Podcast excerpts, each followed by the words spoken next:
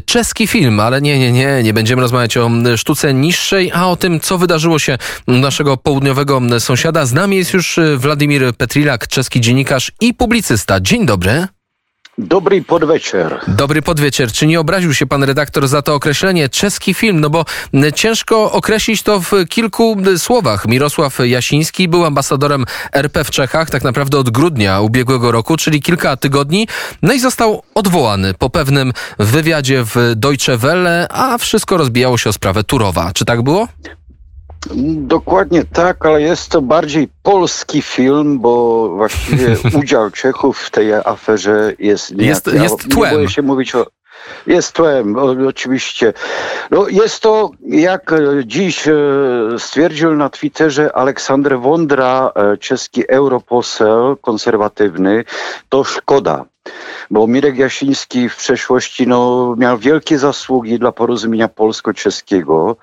E, i Aleksander Wondra przypomina, że miał po prostu, czy ma pan Mirosław Jasiński wielką zdolność rozwiązywać problemy, rozwiązywać i, i, i, słuchać drugą stronę, więc myślę, się, myślę, że jest w pewnym sensie nieszczęście, że właśnie takiego człowieka, który moim zdaniem był bardzo na swoim miejscu w Pradze, będąc ambasadorem Rzeczpospolitej Polskiej i to mówię i w świetle tego, co się wydarzyło, że zostanie odwołany. I był dokładnie 17 dni oficjalnie ambasadorem. Dokładnie 17 dni, a wszystko zakończyło się po jednym wywiadzie dla polskiego Deutsche Welle, polskiego z nazwy, gdzie powiedział, że on w ogóle nie bierze pod uwagę innego rozwiązania niż polubowne. Te słowa tak zabolały, że przestał być e, ambasadorem RP.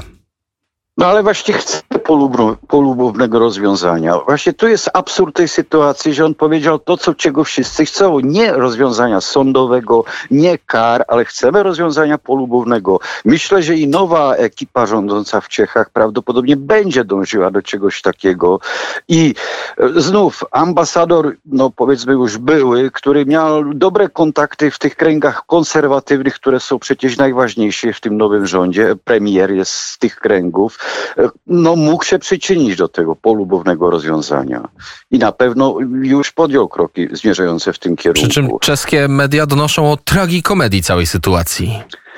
Tak, no z tym, że czeskie media, tak jak w związku z Turowem, nie za bardzo uwagi temu poświęcają. Nie jest to na pewno wiadomość numer jeden. No, prze, są to wiadomości suche, bez komentarzy. Właściwie jedyny komentarz odnotowałem właśnie wspominając Aleksandra Wondrę, tego europosła z ODS, Obywatelskiej Partii Demokratycznej.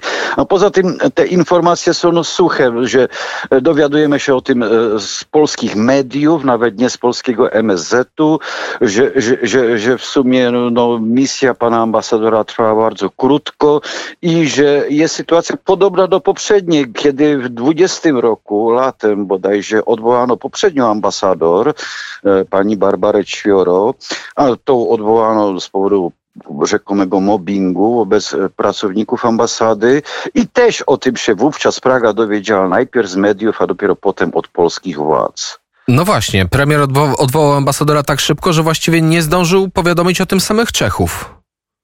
No niestety i znów to jest, no, no jak, jak mówię, nie, nie, nie, nie wzmacnia to nasze wzajemne stosunki, nie, nie, nie pomaga to dobrym relacjom i co jest gorsze, osłabia to także grupę V4, bo w Czechach są tendencje odśrodkowe.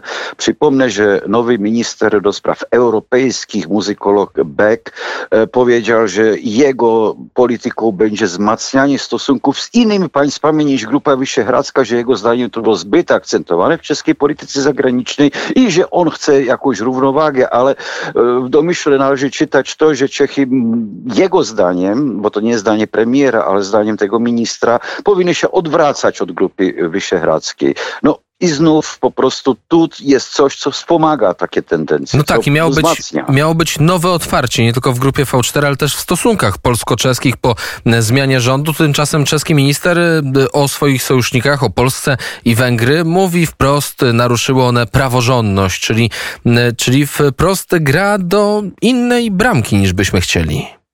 No to jest minister z, z szeregów partii pirackiej. Tu tylko na marginesie powiem, że piraci będą wybierali nowe przewodnictwo teraz. I jedną z kandydatek na partię piratów jest jedna pani polityk młoda, która powiedziała wprost, że jej przekonanie jest przekonanie komunistyczne. Oczywiście o demokratycznym rodowodzie dodała, no ale nikt takiego rodowodu nie zna. To są po prostu lewacy, a minister spraw zagranicznych z tej partii, cokolwiek by o nim nie powiedzieć dobrego, a pewnie coś dobrego można powiedzieć, ale nie mówiłem o nim dobrze yy, i w swoich komentarzach na YouTube i także gdzie indziej.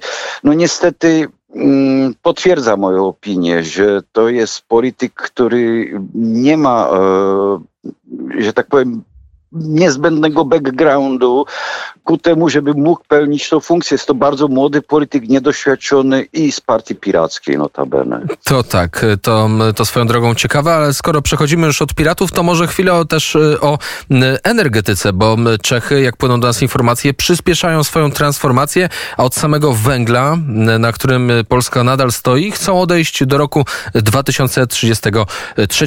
Tak przynajmniej deklaruje rząd Petra Fiali. Jakie są komentarze odnośnie y, tych planów i czy w ogóle one są realne, jeżeli chodzi o 2033 rok?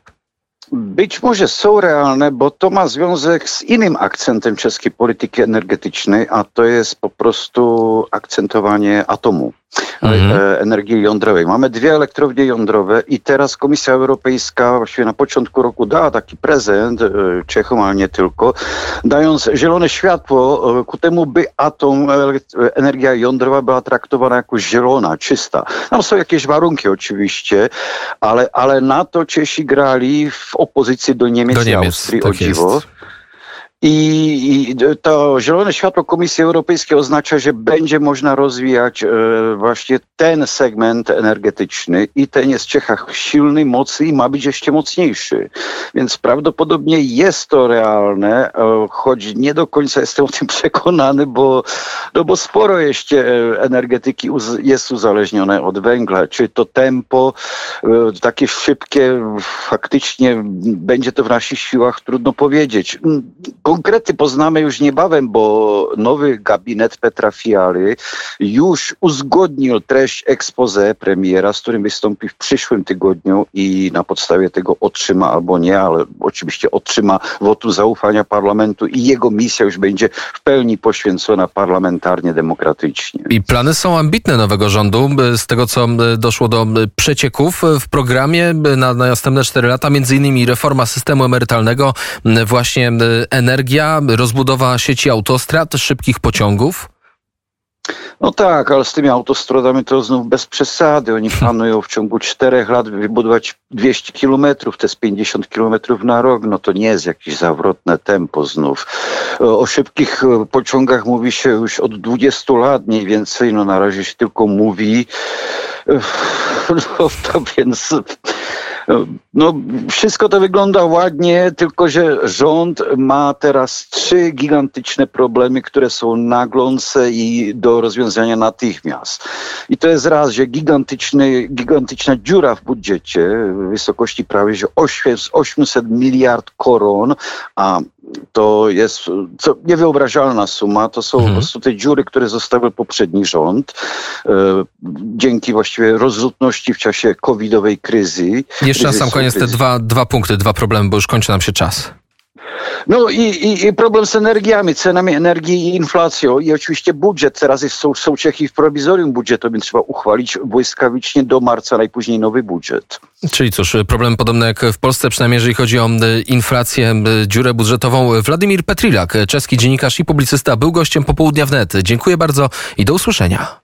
Do usłyszenia. Wszystkiego dobrego w nowym roku. Wszystkiego dobrego w nowym roku i dla Polaków, i dla Czechów, i dla całego świata.